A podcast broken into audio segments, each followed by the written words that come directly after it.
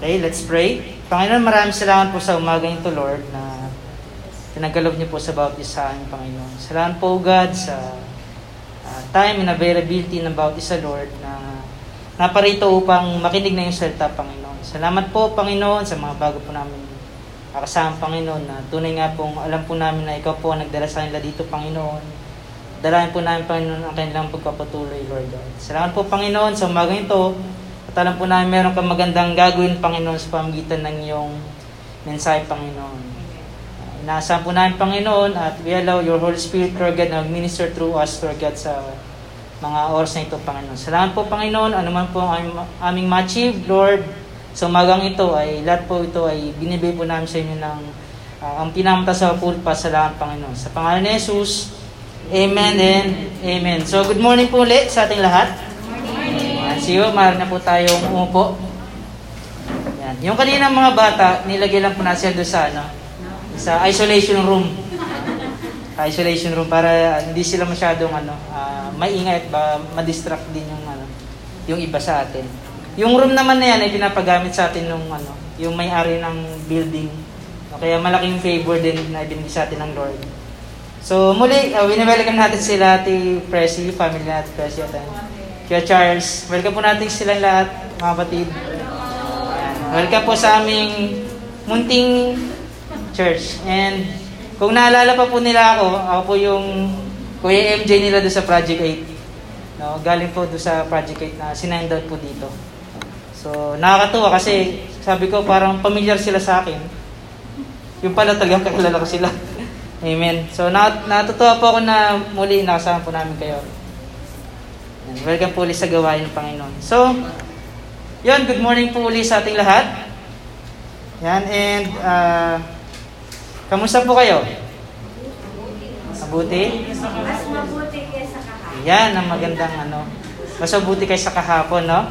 Amen? Kaya nagpapawisan ako sa mga kanina, mga bata.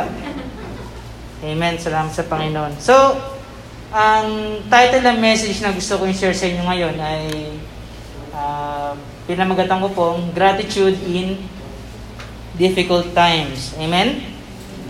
Gratitude in difficult times. So ano daw po bang ibig sabihin ng gratitude?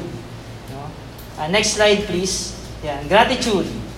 So then the quality of being thankful, readiness to show appreciation for and to return kindness. No? Ito daw yung ano yung quality ng pagiging mapagpasalamat. Sino po sa dito yung uh, nagiging mapagpasalamat sa lahat ng oras? Parang hina. Parang, parang konti lang ah. Amen?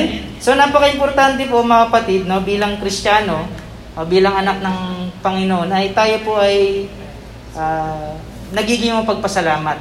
Amen? Tayo dahil ay nagiging mapagpasalamat dahil uh, being grateful, no, tandaan natin na uh, being grateful makes us happy. Amen? Happy, successful, and uh, better leaders. Amen? Pag tayo ay grateful sa lahat ng pagkakataon, ikaw daw po ang pinakamatatag na tao. No? Sabi ng, uh, ng isang author na sa sa mga nabasa, nabasa ko. No? Hindi ka basta-basta matitibag pag ikaw ay taong mapagpasalamat. Amen? Pag tayo ay naging pagpasalamat mga kapatid, kahit anong klaseng uh, circum, uh, kahit anong klaseng pagsubok sa ating buhay na dumating man, no? Tayo ay ano eh, tag doon, naging matatag, no? Naging uh, kontento tayo at na, nato tayo lagi magpasalamat sa ating Panginoon kahit na meron tayong mga pinagdadaanan. Amen? At ang isang bagay, mga kapatid, na uh, sa panahon ito ay uh, minsan dumadaan tayo madalas, no? dumadaan tayo sa mga sitwasyon na talagang nasubok ang ating pananampalataya. Amen ba? Nasubok ang ating pananampalataya. Kaya uh, may kikita natin dito, no? May kita natin dito kung kaya pa ba nating magpasalamat sa ating Panginoon sa gitna ng mga yon. Amen? So may mabanggitin ako mga mga bagay dito, mga sitwasyon na uh, nilagay dito na itataas niyo yung kamay niyo ha, mga kapatid ha. Taas yung kamay niyo kung uh, kung kaya niyo maging mapagpasalamat sa mga bagay na to pag ito ay uh, naranasan nyo. Okay? Ready? Financial blessing. O, taas kamay kung kayo ay maging pagpasalamat. O, syempre, di ba? Maging pagpasalamat kayo dyan. Financial blessing yan. Sino bang may ayaw ng financial blessing? Di ba? Uh, good health. Health. Stable job. Amen. Uh, good relationship with your partner. Amen. Ba't may nagtaas na youth? Uh, good relationship with your partner, good relationship with your children. Amen. Amen.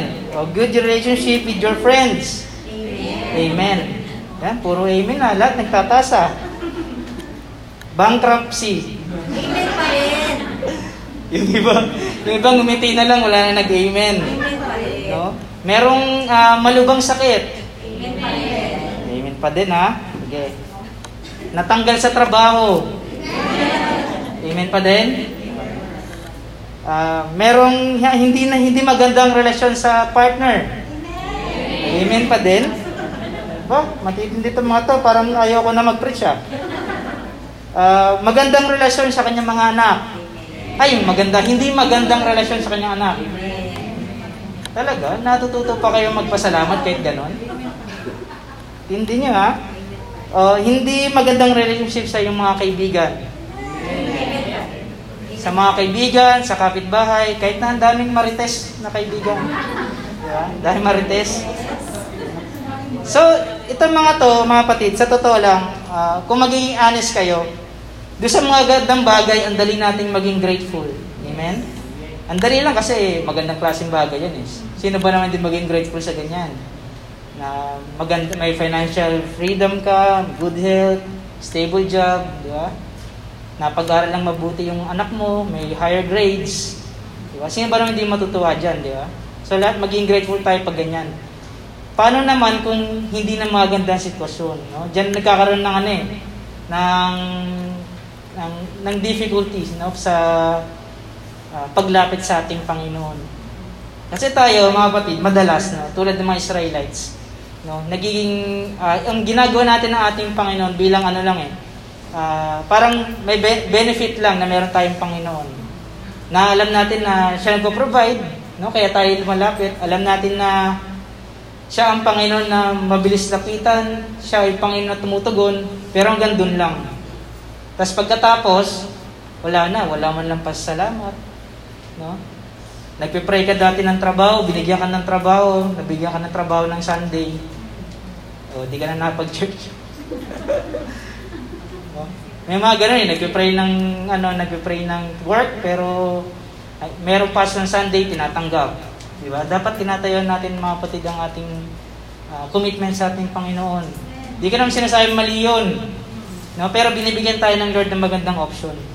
No? Maaring sabihin natin na ito ay ah, pagsubok sa ating pananampalataya kung pipiliin natin yan o siya, ang ating Panginoon.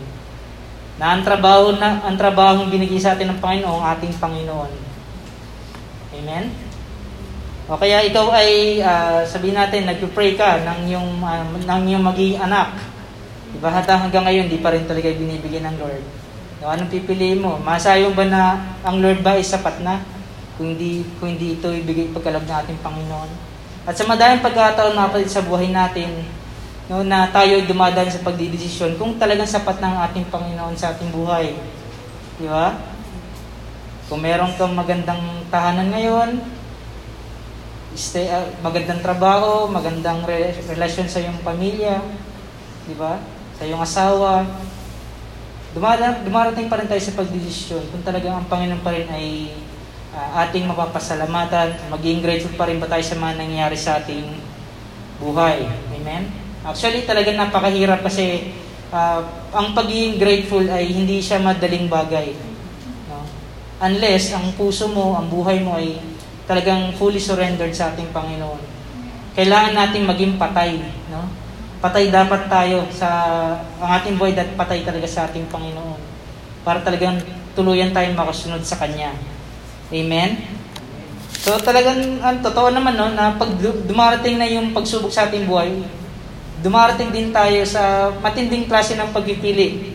Kung mabibigyan pa ba natin ng kapurihan ng ating Panginoon or maging mapagpasalamat tayo Amen? Yung pagkakaroon ng gratitude sa mga nangyayari sa buhay natin. Kailangan natin itong matunan mga kapatid. Amen? And uh, babasahin ko yung sa James, James 1 verse 2 na paalala sa atin ni Santiago. Nasa dyan, Consider it pure joy.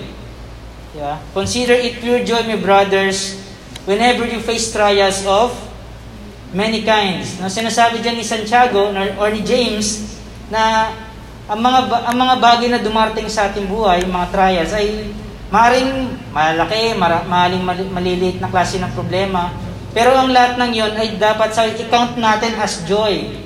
Amen? Paano po yun, Pastor? Na may pinagdadaanan ka, tapos sabihin mo na i-count natin yun as blessing o ano, pagpapala.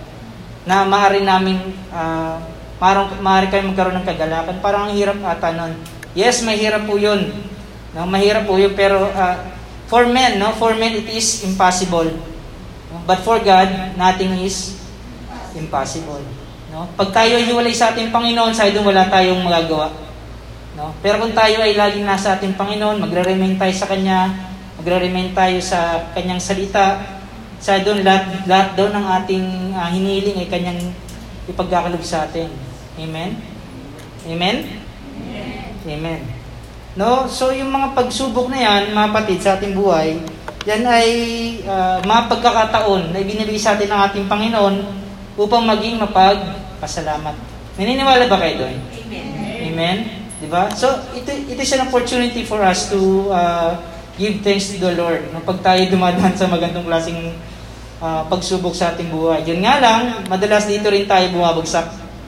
No? Sa pagbibigay ng pasalamat sa ating Panginoon. Masaya lang tayo magbigay ng pasalamat sa Lord pag maayos ang ating sitwasyon. Pero pag dumating na tayo sa uh, kagipitan, dumating na tayo sa kasalatan, dumating na tayo sa uh, uh, sabihin natin na pinaka uh, matinding pagsubok na dumating sa ating buhay, ay nasubok na ang ating pananampalataya. At madalas tayo ay nabibigo. No? At pinipili natin ang sa tingin natin ay mas komportable at hindi natin napili ang kagustuhan at ang kalooban ng ating Panginoon. Amen? Kaya nilagay ko dito, kaya ang pagkakaroon ng grateful and uh, thankful heart needs to be practice. Naniniwala kayo doon? Hindi ito overnight, mga kapatid, na nagdi-desire tayo na maging grateful sa lahat ng sitwasyon. Hindi ito overnight na kayang-kaya kagad natin aralin. Ito ay pinapractice. No? Ito ay pinapractice para uh, maging habit na natin and later on magiging lifestyle na rin natin. No, pag sinabing habit, no, di pag nagpa-practice, nagpa-practice tayo, di ba? Nagiging kaug nagiging kaugal kaugalian natin na gawin ang mga bagay na ito. So nagiging habit na natin. Lagi kang nag-start ka na, no, nag-start ka na sinusubukan mo na sarili mo na maging mapagpasalamat sa lahat ng mga nangyari sa buhay mo. Sa malilit na uh, problema, sabi natin, naging mapagpasalamat ka na No? Sa later on na lagi yung pinapractice to na napagpasalamat ka sa ating Panginoon, naging habit mo na. No? Naging habit mo na. And pag sinabing habit, uh, maaari natin sabihin na ano eh, uh, nag, nagbibigay ka pa ng effort. No? Nagbibigay ka pa ng effort. And later on, dahil ito ay lagi mo na ginagawa, naging habit na, ito ay magiging lifestyle mo na. Pag sinabi nating lifestyle, hindi ka hindi ka na naglalagay ng effort. Sabihin mo, kasama na talaga to sa buhay mo. Di ba? Parang yung pagising nyo. Di ba? Bigyan kayo ng isang lifestyle ha, na example ha. Pagising nyo, pagkadilat nyo, cellphone ka agad hawak. Lifestyle. Di ba? Ganon. Hindi ka na nag-effort kung saan mo lang ginagawa. Di ba? Yung sinasabi kong lifestyle, pag ito naging lifestyle natin mga kapatid, hindi ka na nag-effort, hindi na uh, hindi na siya parang uh, sagabal, hindi na siya sagabal sa iyo na kailangan pang laging isipin. Ito ay nagiging ano na, yung parang daily routine mo na. No? Lifestyle na, as in. No? So, kahit anong problema dumating sa buhay mo, alam mo na ang gagawin.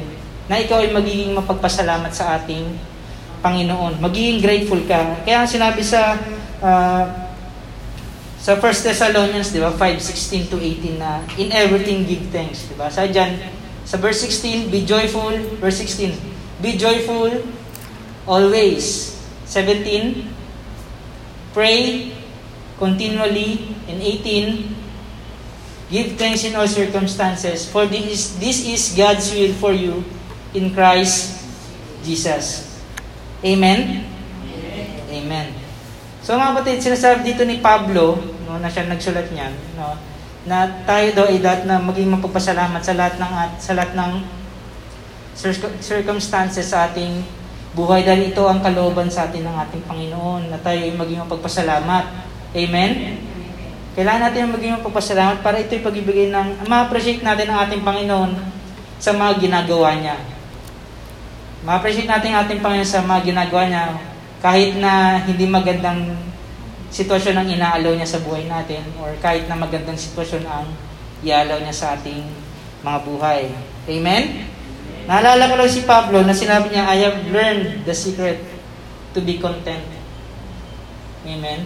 Sa first sa Philippians 4 12 to 13 napaka popular na verse yan. Sabi sa 12, I know what is what it is to be in need and I know what is what it is to have plenty. I have learned the secret of being content, no? Sa di Pablo ni Pablo dito, natutunan ko na no, ang ang sikreto no para uh, maging masaya no? Sa Tagalog version yung translation ng contentment is masaya no? So pag ikaw ay kontento no? Ang tunay na meaning ng uh, contentment or ikaw ay kontento that ikaw ay masaya no?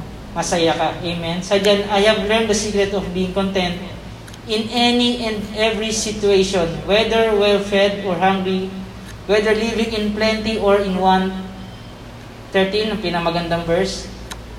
I can do everything through Him who gives me strength. Or I can do all things through Christ who strengthens me. No, sinasabi dito ni Pablo, mga patid, na kahit na dumating sa kanya yung kasalatan, dumating sa kanya yung uh, kagutuman, dumating sa kanya yung kasaganahan, no, o yung kasarapan ng buhay, sabi niya dito, lahat ng yung dating sa aking buhay, pero lahat, lahat ng din yon ay kayang-kaya kong may pagpasalamat sa aking Panginoon. Sa aking Panginoon na nagbibigay sa akin ng kalakasan. Di ba? Kasi yan, I can do all things. I can do all this through Christ who strengthens me. So tayo mga kapatid, kailangan natin matutunan yung, yung maging kontento. Pag tayo naging kontento, maging mapagpasalamat kayo sa ating Panginoon. Amen? Introduction pa lang po yun. Actually, itong, uh, itong topic natin na uh, gratitude in difficult, in difficult times ay uh, ito ay kwento ng sampung ano, sampung uh, the ten in ten lepers sa Bible. No? Basahin natin sa sa Luke chapter 17 verse 11 to 11 to 19. 11 to, oh, 11 to 19. Yan. So, basahin natin simula ngayon. Nabasa niyo ba? Medyo madilim lang yung screen eh. So, basahin natin simula ngayon. Now, now on his way to Jerusalem, Jesus traveled along the border between Samaria and Galilee. As he was going into a village, ten men who had leprosy met him.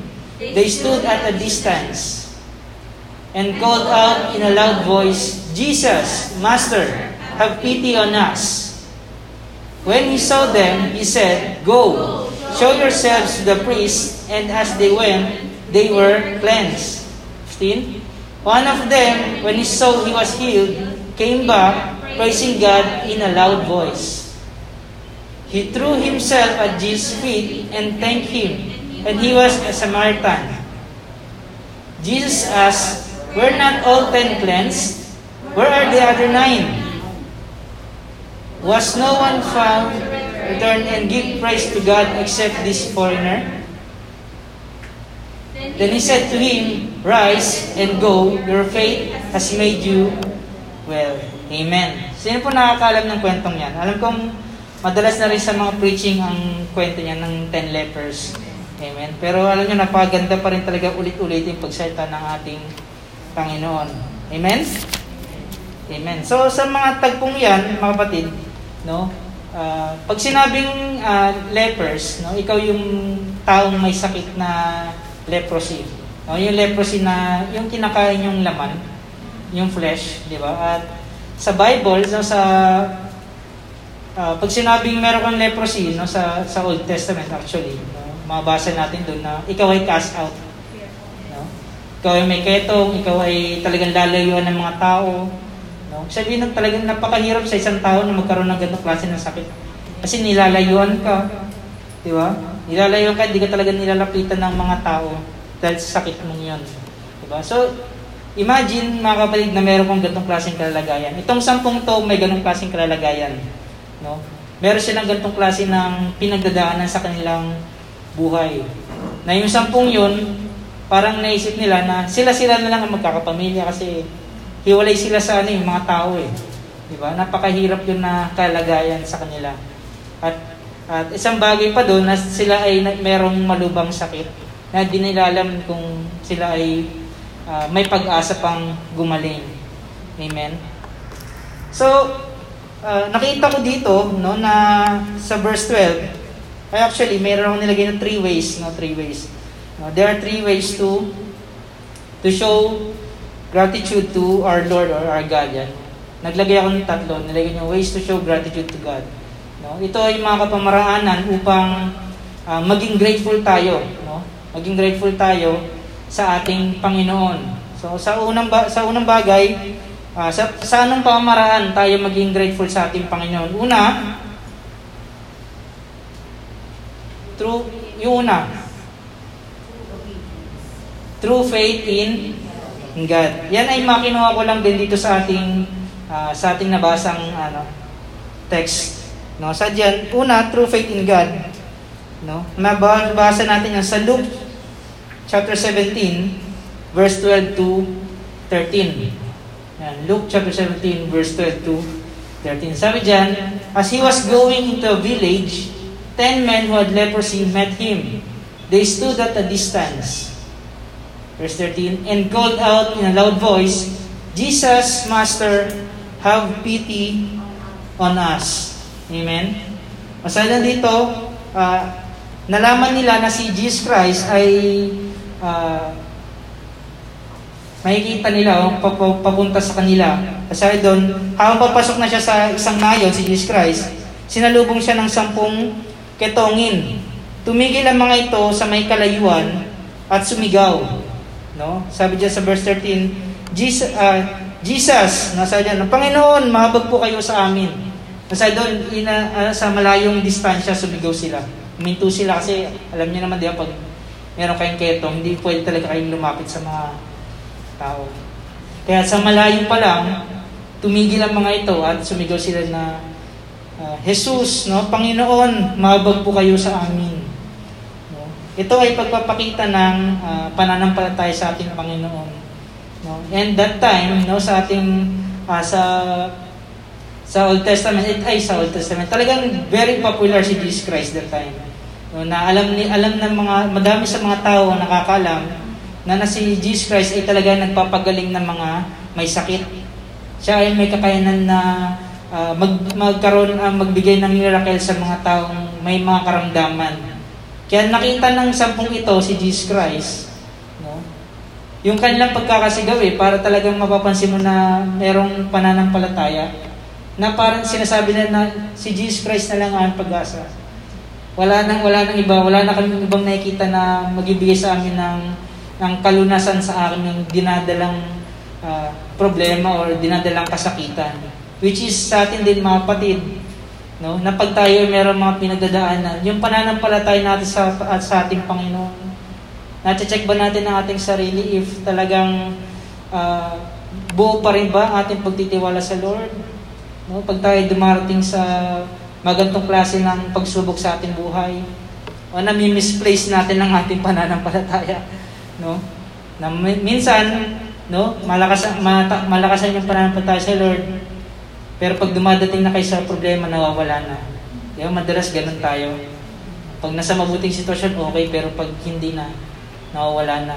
Pero itong mga to, mga patid, no? Alam mo, nakikita ko rin dito na pag dumating tayo sa pinaka, uh, alam yung darkest point ng buhay natin, No? Sa pinaka, alam natin sa sarili natin na walang-wala na talagang pag-asa. Talagang tumatawag ang tao sa ating Panginoon. No?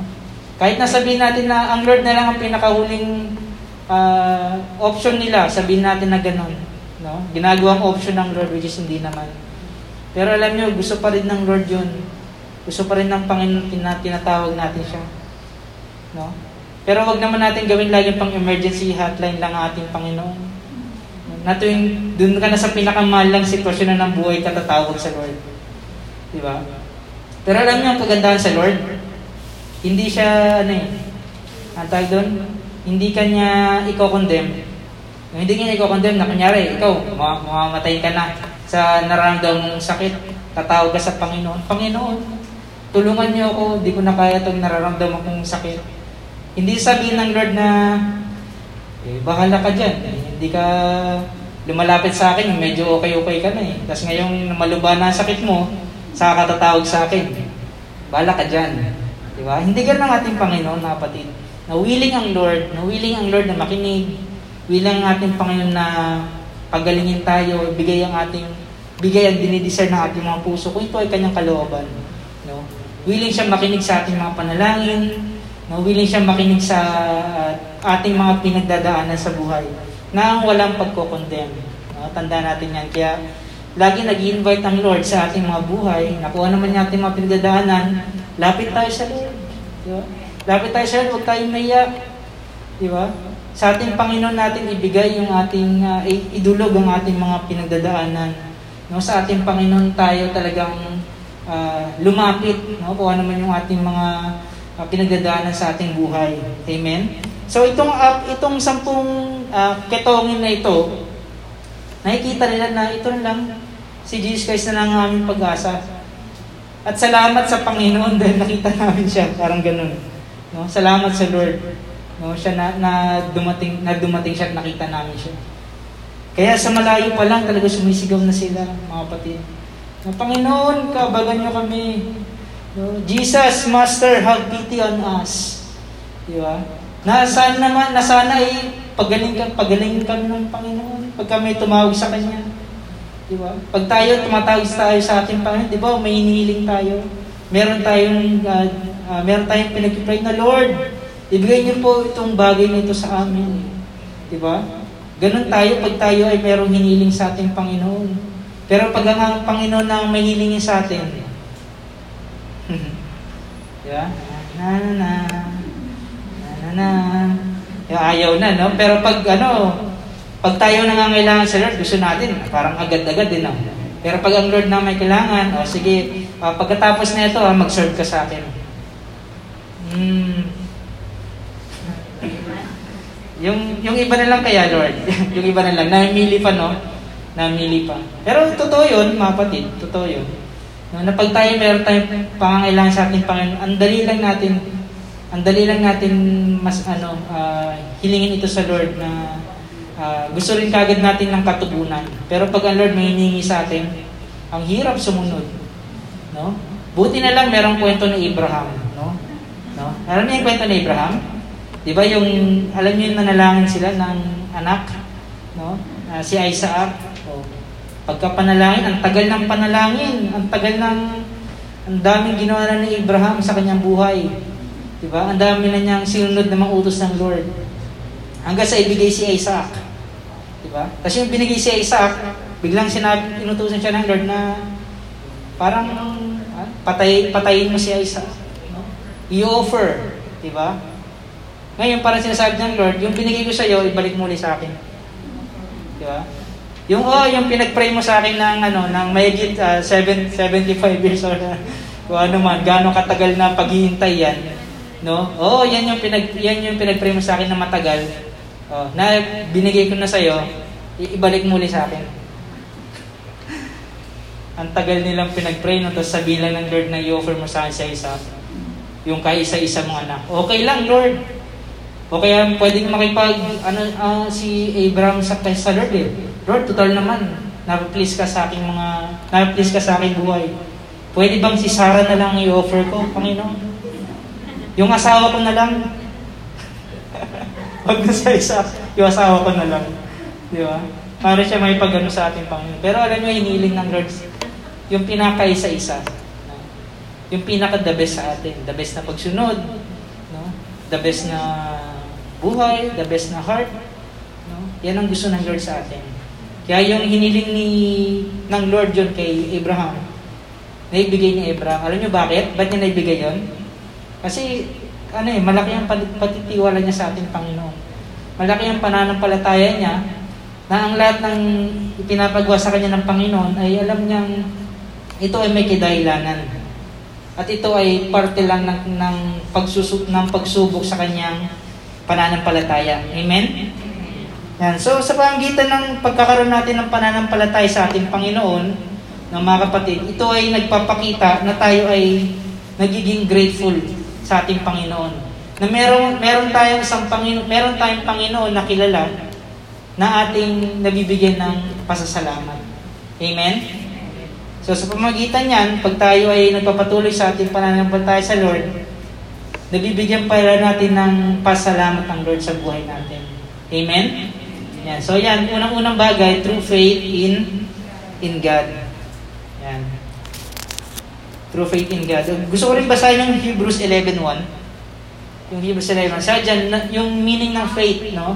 Sa dyan, now faith is being sure of what we hope for and certain of what we do not see. No, yan daw ang pananampalataya. Yung bagay na alam mong imposible no, sa, sa paningin ng sa, ta, sa paningin ng tao, sa paningin ng iba, na hindi na nakikita na maaaring mangyari, ito ay binibigyan ng katuparan ng ating Panginoon. So nakikita natin yung uh, yung yung kayang ibigay ng ating Panginoon do sa do sa mga bagay na hindi nakikita ng tao. Amen na akala ng tao is imposible pero posible sa ating Panginoon. Amen? So Hebrews 11 verse 6, anong, ano yung nakalagay dyan? Sa dyan, And without faith, it is impossible to please God because anyone who comes to Him must believe that He exists and that He rewards those who earnestly seek Him. Diba? O sa dyan, no? without faith, it is impossible to please God. Hindi hindi tayo mag hindi, hindi natin mag-please ang ating Panginoon kung wala tayong pananampalataya mga kapatid. No? Kaya kailangan natin ng ating pananampalataya sa ating Panginoon. No? At ang kagandahan pa nga dyan, no, sinabi dyan, no, that uh, because anyone who comes to Him, ang sino man lumapit sa Kanya, sa ating Panginoon, ay dapat na maniwala. No? Dapat maniwala, kailangan mag, magtiwala, tumasa sa ating Panginoon na Sadyan, believe that He exists and that He rewards those who earnestly seek Him. Na ang Panginoon nagbibigay ng gantimpala sa mga tao talagang nagtitiwala sa Kanya. Amen? Siyempre, gusto naman, ng, gusto naman ng, ng mga tao is reward. so, sadyan, ang Panginoon natin, mga kapatid, ang siyang lagi nagre-reward no? sa ating mga ginagawa. Kaya nakikita man niya ng tao o hindi, no? nakikita yan ng ating Panginoon, ang Lord na magre-reward sa atin. Amen? Amen. Amen. So, yan ang unang kapamaraanan, no? Na isa sa mga ways, no, to show gratitude to our Lord or para magpakita tayo ng uh, pasalamat sa ating Panginoon. Una, true faith in God. At ang pangalawa, true obedience in God. Yan. True obedience in God. So, babasahin ko yung Luke chapter 17, verse 14. So dito, pagkakita sa kanila ay sinabi ni Jesus, lumakad na kayo at magpatingin sa mga pari. Pagkakita sa kanila ay sinabi ni Jesus, lumakad na kayo at magpatingin sa mga pari. Habang sila ay naglalakad, silang lahat ay gumaling at luminis. No? So makikita natin dito, mga kapatid, na yung na, yung namit ng mga ng sampung kitongin si Jesus Christ, no? At di ba nakita natin kung paano demonstrate ng sampung kitongin na yun yung kanilang pananampalataya, no? Na sila ay gusto nila talagang gumaling, no? Sabi dito, pagkakita pa lang, no? Pagkakita pa lang sabi, pagkakita sa kanila ay sinabi ni Jesus, lumakad na kayo at magpatingin sa mga pare. No? Grabe, grabe ang Lord, no? Lumakad na kayo at magpatingin sa mga pari. Habang silang lalakad, silang lahat ay gumaling at luminis. So, naka, na-receive kagad nila yung, yung kagalingan sa kanilang ah, malubang sakit. So, gusto ko lang ano, bigyan ng din yung dito na sa lumakad na kayo at magpatingin sa mga pari. Sa Old Testament, pag meron kang ketong, no, yung mga pare, yung mga high priest, yung mga pare, yung mga high priest, sila yung magko-confirm kung kayo ay magaling na. Kaya pag mayroong isang taong ketongin at gumaling, kailangan niyang ipakita ang kanyang sarili sa mga pare at para ma-confirm is kung okay na sila. Kung magaling na talaga yung kanilang ah, kanilang katawan, yung kanilang sakit is ano, uh, maay, kumaayos na sila. Amen? Yan. So sabi dito, yung obedience is napaka-importante sa atin, mga mga tao. Tayong mga mananampalataya sa ating Panginoon, napaka-importante niyan. So may mababasahin ako mga verse na nagpapa napatungkol sa obedience sa ating Panginoon. Una, sa Isaiah 1 verse 19. Isaiah. Yan, sa dyan, if you are willing and obedient, you will eat the best from the land. Amen? So kung tayo daw ay magiging, uh, tayo daw willing and obedient sa ating Panginoon, mga kapatid, no? tayo daw ay makakaranas ng mga pagkapala sa uh, sa Kanya. Sino mag-isabi ng amen dito? Amen. amen no? And sa dito, biblical obedience means to hear, to trust, to submit and surrender to God and His words. So itong mga bagay na ito, importante sa atin na uh, yung obedience na sinasabi sa Bible ay tayo ay uh, nakikinig, tayo ay umaasa, nagtitiwala, tayo ay nagsasubmit, tayo ang buhay natin sinusuko natin sa ating Panginoon at sa kanyang mga salita. Amen? Kaya dapat yung yung mga salita ng ating Panginoon, dapat hindi lang natin basta-basta narinig lang o pinapakinggan. Alam, alam nyo ang magandang bagay na dapat natin gawin dyan? Pag narinig natin, i-apply kagad natin sa ating buhay. Amen? So, it is the doing that makes you wise, mga kapatid. Hindi yung alam mo na lahat ng Bible verse sa Bible. No? Kahit kami sa mo ang buong Bible pero di mo ina-apply, hindi yan ang pag hindi yan ang magsasabi na ikaw ay marunong. No? Yung pag-apply, yung pamumuhay doon sa salita ng ating Panginoon. That's what you uh, that's, uh, yun yung nagpapatunay na uh, ikaw ay uh, nagiging wise kasi sinusunod mo yung salita ng ating Panginoon. Amen? Kahit na kabisaduhin mo yung ano eh, love your enemy. Di ba? Oh, sabi, sino may alam numbers na love your enemy? Ako po, ako po, pastor. Tapos di naman ina-apply sa buhay. Oh, wala rin. Di ba? Wala rin, wala rin epekto. No? Wala kasing pagbabago ng, walang buhay na natatransform. Kahit nakabisaduhin nyo mga kapatid ang lahat ng Bible verse, pero di nyo ina-apply. Lahat yan maging head knowledge lang. Wala kayong buhay na matatouch, wala kayong buhay na uh, may influensyahan. Di ba? Wala kayong buhay na may influensyahan kung lahat ng alam niyo mga Bible verse is nasa isip lang, nasa utak lang. Kahit na mag-aral ka sa madaming Bible school, pero hindi mo sinasagawa ang lahat ng natutunan mo. Hindi mo sinasagawa ang nakapalaman sa salita ng ating Panginoon. Hindi mo ina-apply sa buhay mo walang anto, walang walang buhay, walang buhay na nagtatransform, wala kang buhay na may impluwensya. Amen. Pero yung buhay na nabago, na sinusunod yung salita ng ating Panginoon, no? Yan talaga yung buhay na talaga nakaka-impluwensya.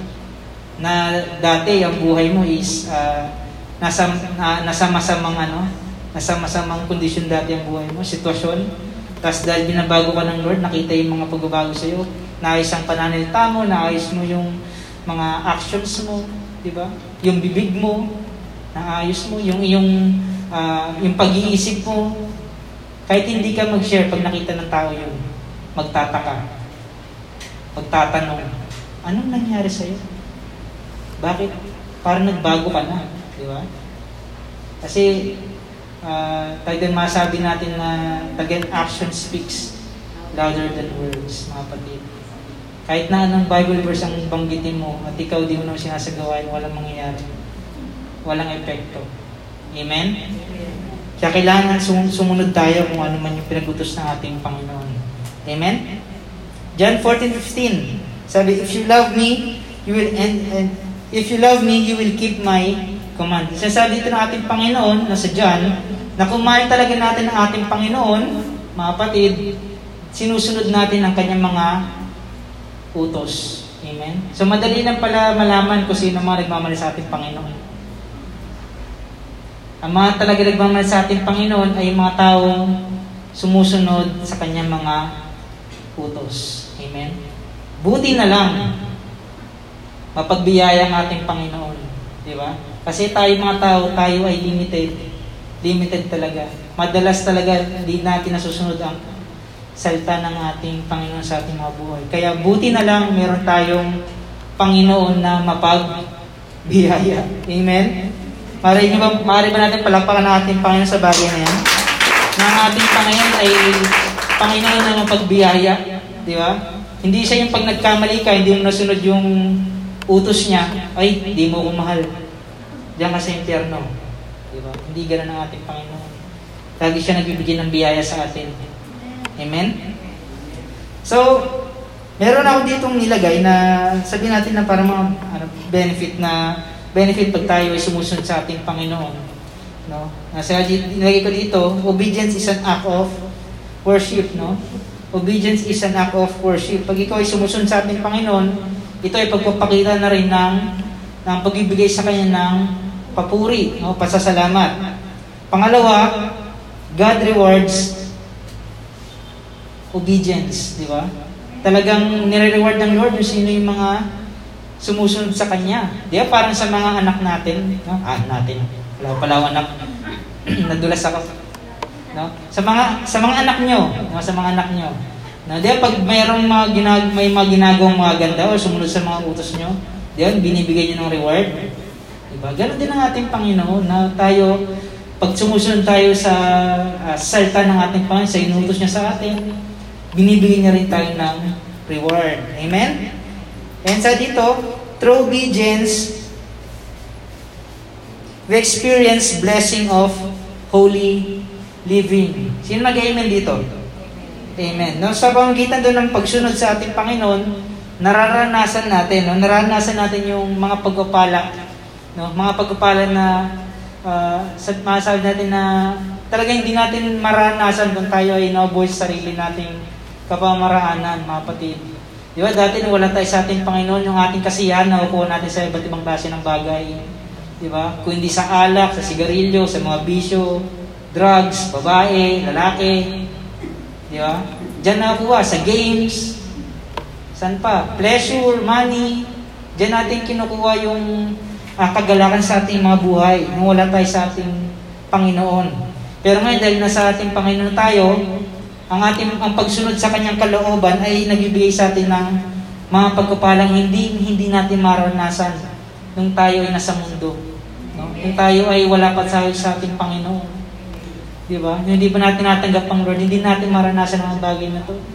Hindi mo maranasan yung kapayapaan na ibinibigay sa iyo ng Lord ngayon na kahit na ikaw may pinagdadaanan, payapa ang puso mo.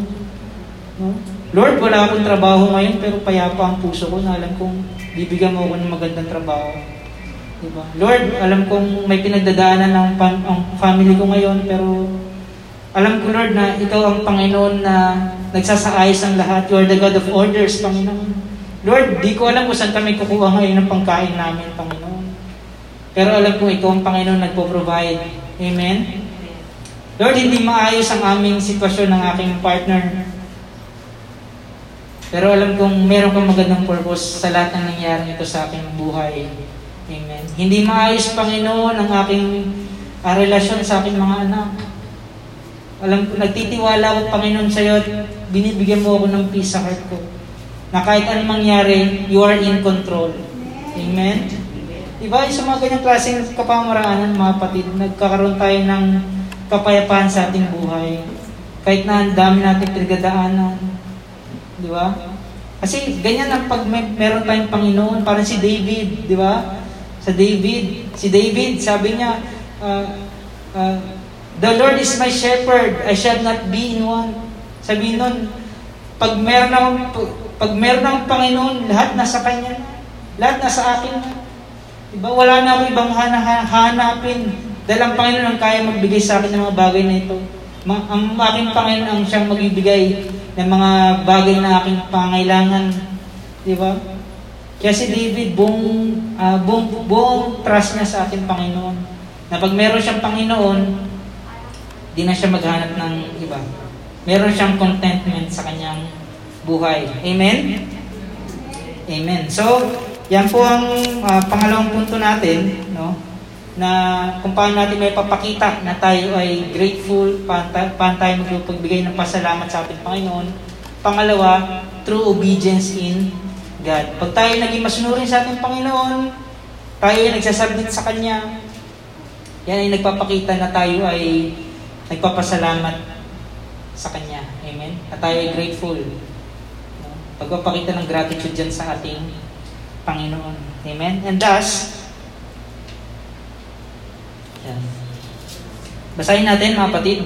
True, true praising God. No? Sa pamagitan daw ng pagbibigay ng papuro sa ating Panginoon, tayo daw po ay nagbibigay din ng pasasalamat sa Kanya or nag, na, nag-show ito ng uh, uh, ng uh, gratitude no, sa ating uh, sa ating buhay. Amen? So basahin ko ulit yung sa Luke. Sa dito, pagpapatuloy natin doon sa pinagaling ng, pinagaling ng Jesus Christ, yung sampung kitongin, no? Basahin ko lang verse 13 sa dito. At sumigaw, Jesus, Panginoon, mabag po kayo sa amin. Verse 14, pagkakita sa kanila, isinabi ni Jesus, lumakad na kayo at magpatingin sa mga pari. Habang sila naglalakad, silang lahat ay gumaling at luminis, no? Nakita natin dito na yung sinabi ng Lord sa kanila na uh, sinabi ng Lord sa kanila, lumakad na kayo at magpatingin sa mga pari. Nung hindi pa sila lumalakad, no? hindi pa sila nagpupunta, hindi pa na na-receive yung healing, no? Pero nagsimula na silang mag-obey, no? katulad kanina sinabi ko yung obedience. Nagsimula na sila mag-obey and doon na nila nakita na sila ay gumagaling habang sila ay papunta. Nakikita nila na, gumagaling na ako. Di ba? So, through obedience talaga na masabi natin na ma-receive, din natin, natin ang pagpapala sa ating Panginoon. Yung kasakitan nung sampung kitongin na yan ay nabigyan ng lunas. Kaya sabi dyan, no, habang sila ay naglalakad, habang sila ay naglalakad, silang lahat ay gumaling at luminis. Amen? Verse 15. Ito yung maganda, verse 15. Nang mapuna ng isa na siya'y magaling na, no, merong isa daw no, na nakita niya na siya'y magaling na. Merong isa. Nang mapuna ng isa na siya'y magaling na, nagbalik siyang sumisigaw ng papuri sa Diyos. No? Yung sa sampung ketongin, merong isang nakita niya sarili niya na magaling, magaling na ako. At anong nasunod na nangyari? Sa doon, nagbalik siyang sumisigaw ng papuri sa Diyos. No? Verse 16, nagpatira pa siya sa panan ni Jesus at nagpasalamat. Ang taong ito isang Samaritano. No? So may kita na dito na uh, sampu, sampu mga kapatid ang pinagaling ng Lord. No? Sampu. Sampu ang pinagaling ng Panginoon. Pero yung isa, na nakita niya na gumaling siya, ay bumalik bumalik sa ating Panginoon at sa doon nagbigay siya ng papuri sa sa ating Panginoon. So, ang pagbibigay ng papuri, no, through praising, no, through, uh, through praising God, no, makita natin dito na uh, ito ay pagpapakita ng ano eh, ng gratitude no, sa ating Panginoon. Na alam niyo yun, sa sa kalalagayan mong uh, sa pinaka pinakamasama mong kalalagayan sa buhay mo, yung akala mo walang wala ka ng pag-asa, mga kapatid. Tapos pinagaling ka ng Lord. Binigyan ng Lord ng kalunasan ng iyong problema. Talaga mapapatakbo ka talaga sa ating Panginoon at mapag, magbibigay ka talaga ng pasalamat sa Kanya.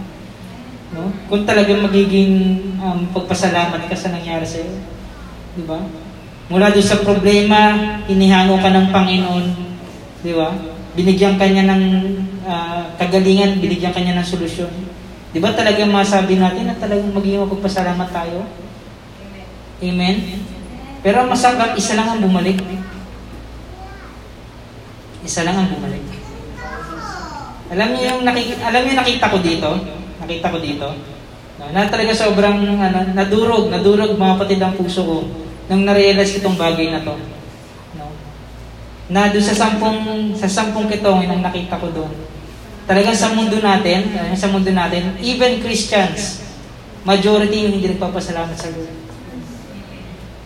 Majority ang hindi nakapagbigay ng pasalamat sa ating Panginoon. Kahit na tayong lahat ay uh, makuha natin no, yung ating hiniling sa Lord. Bigyan tayo ng Lord ng katugunan sa ating mga panalangin. Bigyan tayo ng uh, uh, kalunasan ng Lord sa ating mga problema. Kukunti pa din talaga ang bumabalik sa Lord para magbigay ng pasalamat. Ginagawa lang nilang uh, uh, taga-provide ang Lord pero hindi talaga sila hindi fully surrender ng buhay nila sa Lord. Gusto lang nila ang benefit na mayroong Panginoon. Di ba?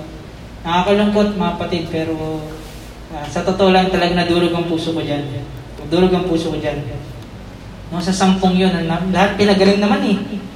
Lahat pinagaling naman. Pantay-pantay. Lahat pinagaling. Pero isa lang ang bumalik.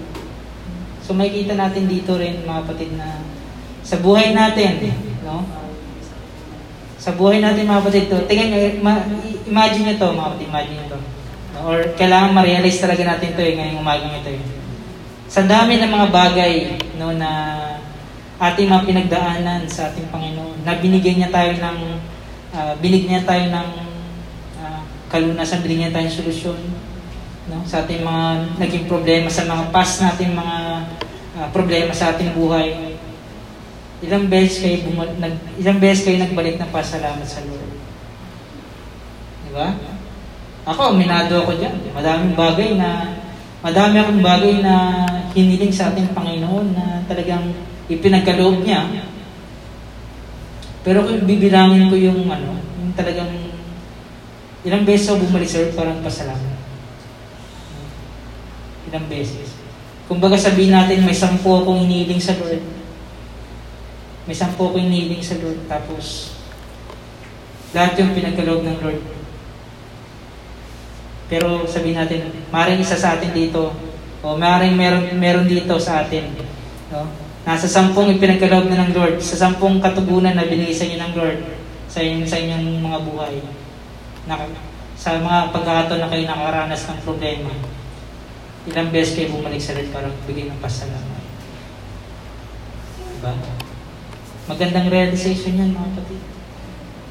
Madalas, sinasabi natin, hindi naman sinasadya na ano, parang, hindi, alam na ng Lord yan. Alam na ng Lord yan. Diba? So, mga kapatid, may ganyan dito na na yung sa sampung, sa sampung yun, yung isa, Talaga may kita natin kung paano siya naging grateful sa Lord.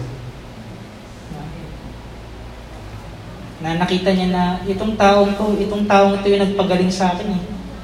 Bakit hindi ako babalik sa kanya para magbigay ng pasalamat? Amen? Diba? So ganun din tayo mga kapatid kung meron mga pagkakataon sa buhay natin na tayo ay hindi napagbalik ng papurit pasalamat sa ating Panginoon sa mga bagay na binibigyan niya sa atin. Ito na yung time ito na yung time na magsimula tayo muli sa ating Panginoon. Amen? Magsimula tayo muli sa ating Panginoon na, uh, Lord, gusto ko magkaroon ng uh, pusong mapagpasalamat sa lahat ng mga binibigay mo sa akin. Ayoko nang maging katulad ng siyam na ungrateful, Panginoon. Gusto kong manumbalik sa iyo, Panginoon, na na ako yung isa sa mga taong talagang inaasaw ng bigay ng pasalamat sa iyo. Amen? Amen. So, lagi natin tatandaan na there's a power in worship. No? There's a power in worship, mga kapatid. At sa pagbibigay ng papuri sa ating Panginoon ay nagpapakita na tayo ay thankful sa Lord. Di ba? Pag tayo yung maawit ng papuri at pasalam sa ating Panginoon, di ba? Sa worship, kanina, o nakikita nyo na talagang paano kayo naging magpasalam sa Lord, ay papakita doon. No? Sa dito, to uh, truly worship, uh, to truly worship, your heart must be humble. So, to truly worship, your heart must be humble. Must be obedient. and a desire to be free from sin. No? Yan daw talaga ang tunay na worship. Dapat uh, meron tayong heart na humble. Amen? Meron tayong heart na obedient and kailangan ng ating uh, ang ating mga desire ay talagang ang nakapalaman lang dito ang ating Panginoon. Amen? Mga kapatid. Ito yung tunay na worship. Ito yung tunay na worship na kailangan natin suko ang ating buhay sa ating Panginoon. Malawas, nilagay ko dito, God is there to receive your worship when you give it to Him freely. Diba? Hindi na hintayin, ano, doon, hindi na hintayin ng Lord, pero ready ang Panginoon na uh, na makita kung paano mo uh, kung paano mo siya pasalamatan, kung paano siya ang bibigyan ng papuri, di ba? Katulad niyan, yung sampung, sampung pinagaling niya. Dahil sabi, sige, lumakad na kayo. Lumakad na kayo, pakita niyo yung sarili niyo sa mga pare. At sabi doon, habang sila naglalakad, sila yung gumaling. Hindi naman sinabi ng Lord na, na, na sila yung pinagaling na, tapos yung medyo nasa malayo na tinatawag niya, Hey, balik kayo dito. Balik kayo dito, magpasalamat kayo sa akin. Hindi. Alam niyo bakit? Kasi ina inaalaw ng Lord na ano, na makita niya sa ating mismo na tayo ay grateful sa mga sa kanyang binigay sa atin. Hindi siya yung mag-ano mga kapatid na magsabi na, eh, pinagaling kita, di ba? Balik ka sa akin, mag, bigyan mo ako ng papuri. Yeah. Hindi ganun ang Panginoon. Pero, sa dito, God is there to receive your worship when you give it to Him freely. Katulad ng ginawa ng isa. Yung nakita niya, gumaling siya, na pinagaling siya ng Jesus Christ, tumakbo siya tumakbo siya bumalik sa Lord at nagbigay ng papuri. Kaya sobrang nalugod ang ating Panginoon. At sabi pa dito, we need to reach out and give Him all the glory and honor. We need to reach out kasi sa una pa lang, ni-reach out tayo ng ating Panginoon sa ating mga pangailangan. Nung tayo ay nangangailangan, inabot tayo ng ating Panginoon. At nung tayo binigyan niya ng katugunan, binigyan tayo ng kagalingan sa ng mga ating mga hiniling, katulad ng sampung ketong na ito, inabot niya ang mga ito at pinagaling. Pagkatapos, dapat tayo naman, tayo naman ang magbalik ng pasalam sa ating Panginoon. So ito, we need to reach out and give Him all the glory and honor. Yun na yung part natin mga kapatid.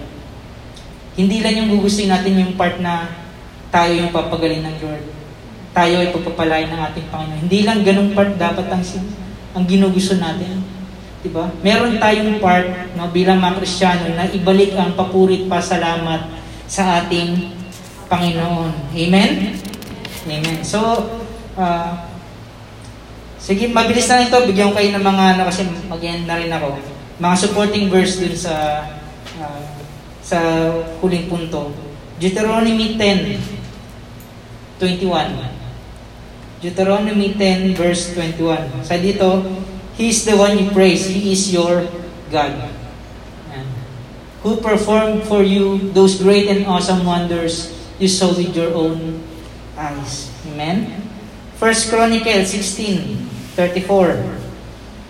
First Chronicle 16, 34. Give thanks to the Lord, for He is good. His love endures forever. Psalm 95 verse 6. Ang sabi dyan, Let us worship and bow down. Diba? Sabi dyan, Come, let us bow down in worship. Let us kneel before the Lord, our Maker. Amen? Psalm 150 verse 6. Psalm 150 verse 6, Let everything that has breath praise the Lord. Praise the Lord. Amen? And last, Isaiah 25 verse 1. Isaiah 25 verse 1 sa dito, O Lord, you are my God. I will exalt you and praise your name. For in perfect faithfulness you have done marvelous things planned long ago. Amen. Sige po, tayo po tayong lahat. Tayo tayong lahat mga kapatid. So, natunan natin ngayong umaga ito na talagang napaka-importante na tayo ay uh, nagiging mapagpasalamat sa ating Panginoon. Amen? Amen. Amen. No, and meron akong sinulat dito na sinulat, sinulat ko, tapos sinulat din ng writer. No? Nasa dito ni John, John uh, Miltimore, John Miltimore, sabi niya, gratitude is not earned so cheaply. No? Gratitude is not earned so cheaply. It is hard. No? It is hard. Moreover, gratitude requires not just uh, ju- not just feeling thankful. Naulitin ko, gratitude is not earned so cheaply. It is hard. Moreover, gratitude requires not just feeling thankful. Hindi lang ito basta-basta feeling na yung naging mapagpasalamat.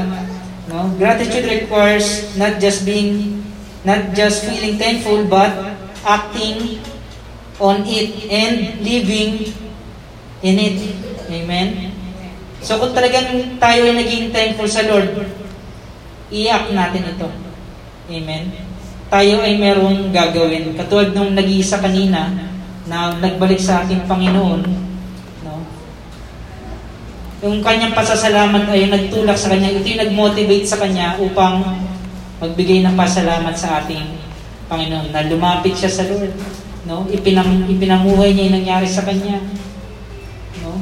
Kaya siya ay naging kaya siya naging thankful, no? Nakita niya yung pagpapala na binigay sa kanya ng Lord, yung kagalingan. Kaya ito yung naging ito yung nagtulak sa kanya para lumapit sa Panginoon. Yung iba sa atin naging thankful lang pero hindi lumalapit sa Lord. Diba? Tayo ay lumapit sa Lord, mga kapatid, pag tayo ay naging thankful talaga. Hindi lang sa bibig, kundi talagang sa action. Amen? Amen. So tayo manalangin. Tayo manalangin. Panginoon, maraming salamat po, O God, sa napakandang mensahe, Panginoon, na ibigay, ibinigay niyo po sa amin, Panginoon. Salamat po, O God, na tunay nga, Lord, na kayo po ay na-replace, Panginoon, sa buhay. Kung kayo po ay naging pagpasalamat sa iyo, Panginoon. Kami ay naging pagpasalamat sa mga sitwasyon na hindi po mabuti at naging pagpasalamat din po kami, Panginoon, sa mga sitwasyon na mabuti, Panginoon. Salamat po, Panginoon, sa pagbibigay sa amin ng grateful heart, Panginoon, sa lahat ng mga uh, circumstances, Panginoon, na dumating sa aming mga buhay, Panginoon. Salamat po, God, sa katatagan ng loob, Panginoon, at sa kalakasan na ipinagkakalab niyo po sa amin, Panginoon, sa mga pagkakataong kami po ay humaharap sa matinding pagsubok sa aming mga buhay, Panginoon. Salamat po, O God, at gayong umagan din po ito, Panginoon. Dalayan po namin ang pag-iingat niyo po sa bawat isa, Panginoon, sa aming pag-iwahiwalay, Panginoon. Dalangin po namin ng protection, Panginoon, na igawad niyo po sa bawat isa na makauwi pa ng ligtas sa kanilang mga tahanan, Panginoon. Salamat po, O God, sa napagandang mensahe, Lord. Kami po ay lubusang napagpala at na-remind, Panginoon, sa mga bagay na ito, Panginoon, sa iyong salita, Lord. Salamat po, God, sa pangalan ni Jesus. Amen and Amen. Good morning po sa ating lahat and God bless. God bless po sa atin.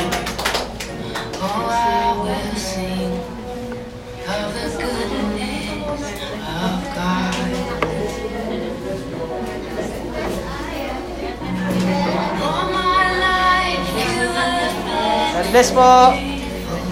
God bless guys. God bless.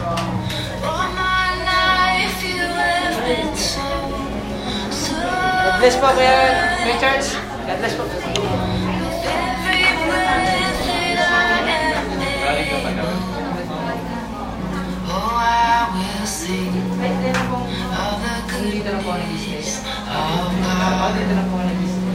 Mas madalas na po. Uwi lang po ako, mga siguro one week po. One po. I love your voice. You in my darkest night. Hindi, yung kwek lang.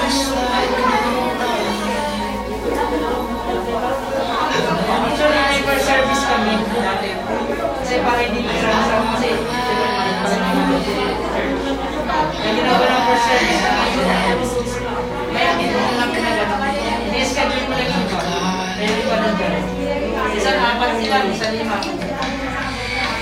めちゃめちゃみんなが支えしていただいて、そのみんなが日本にこれそれを見つけさ、小学校の。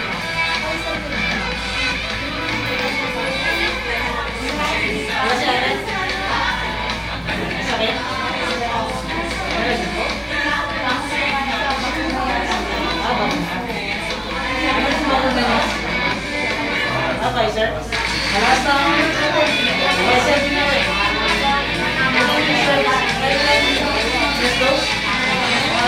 Mas masakit niya na.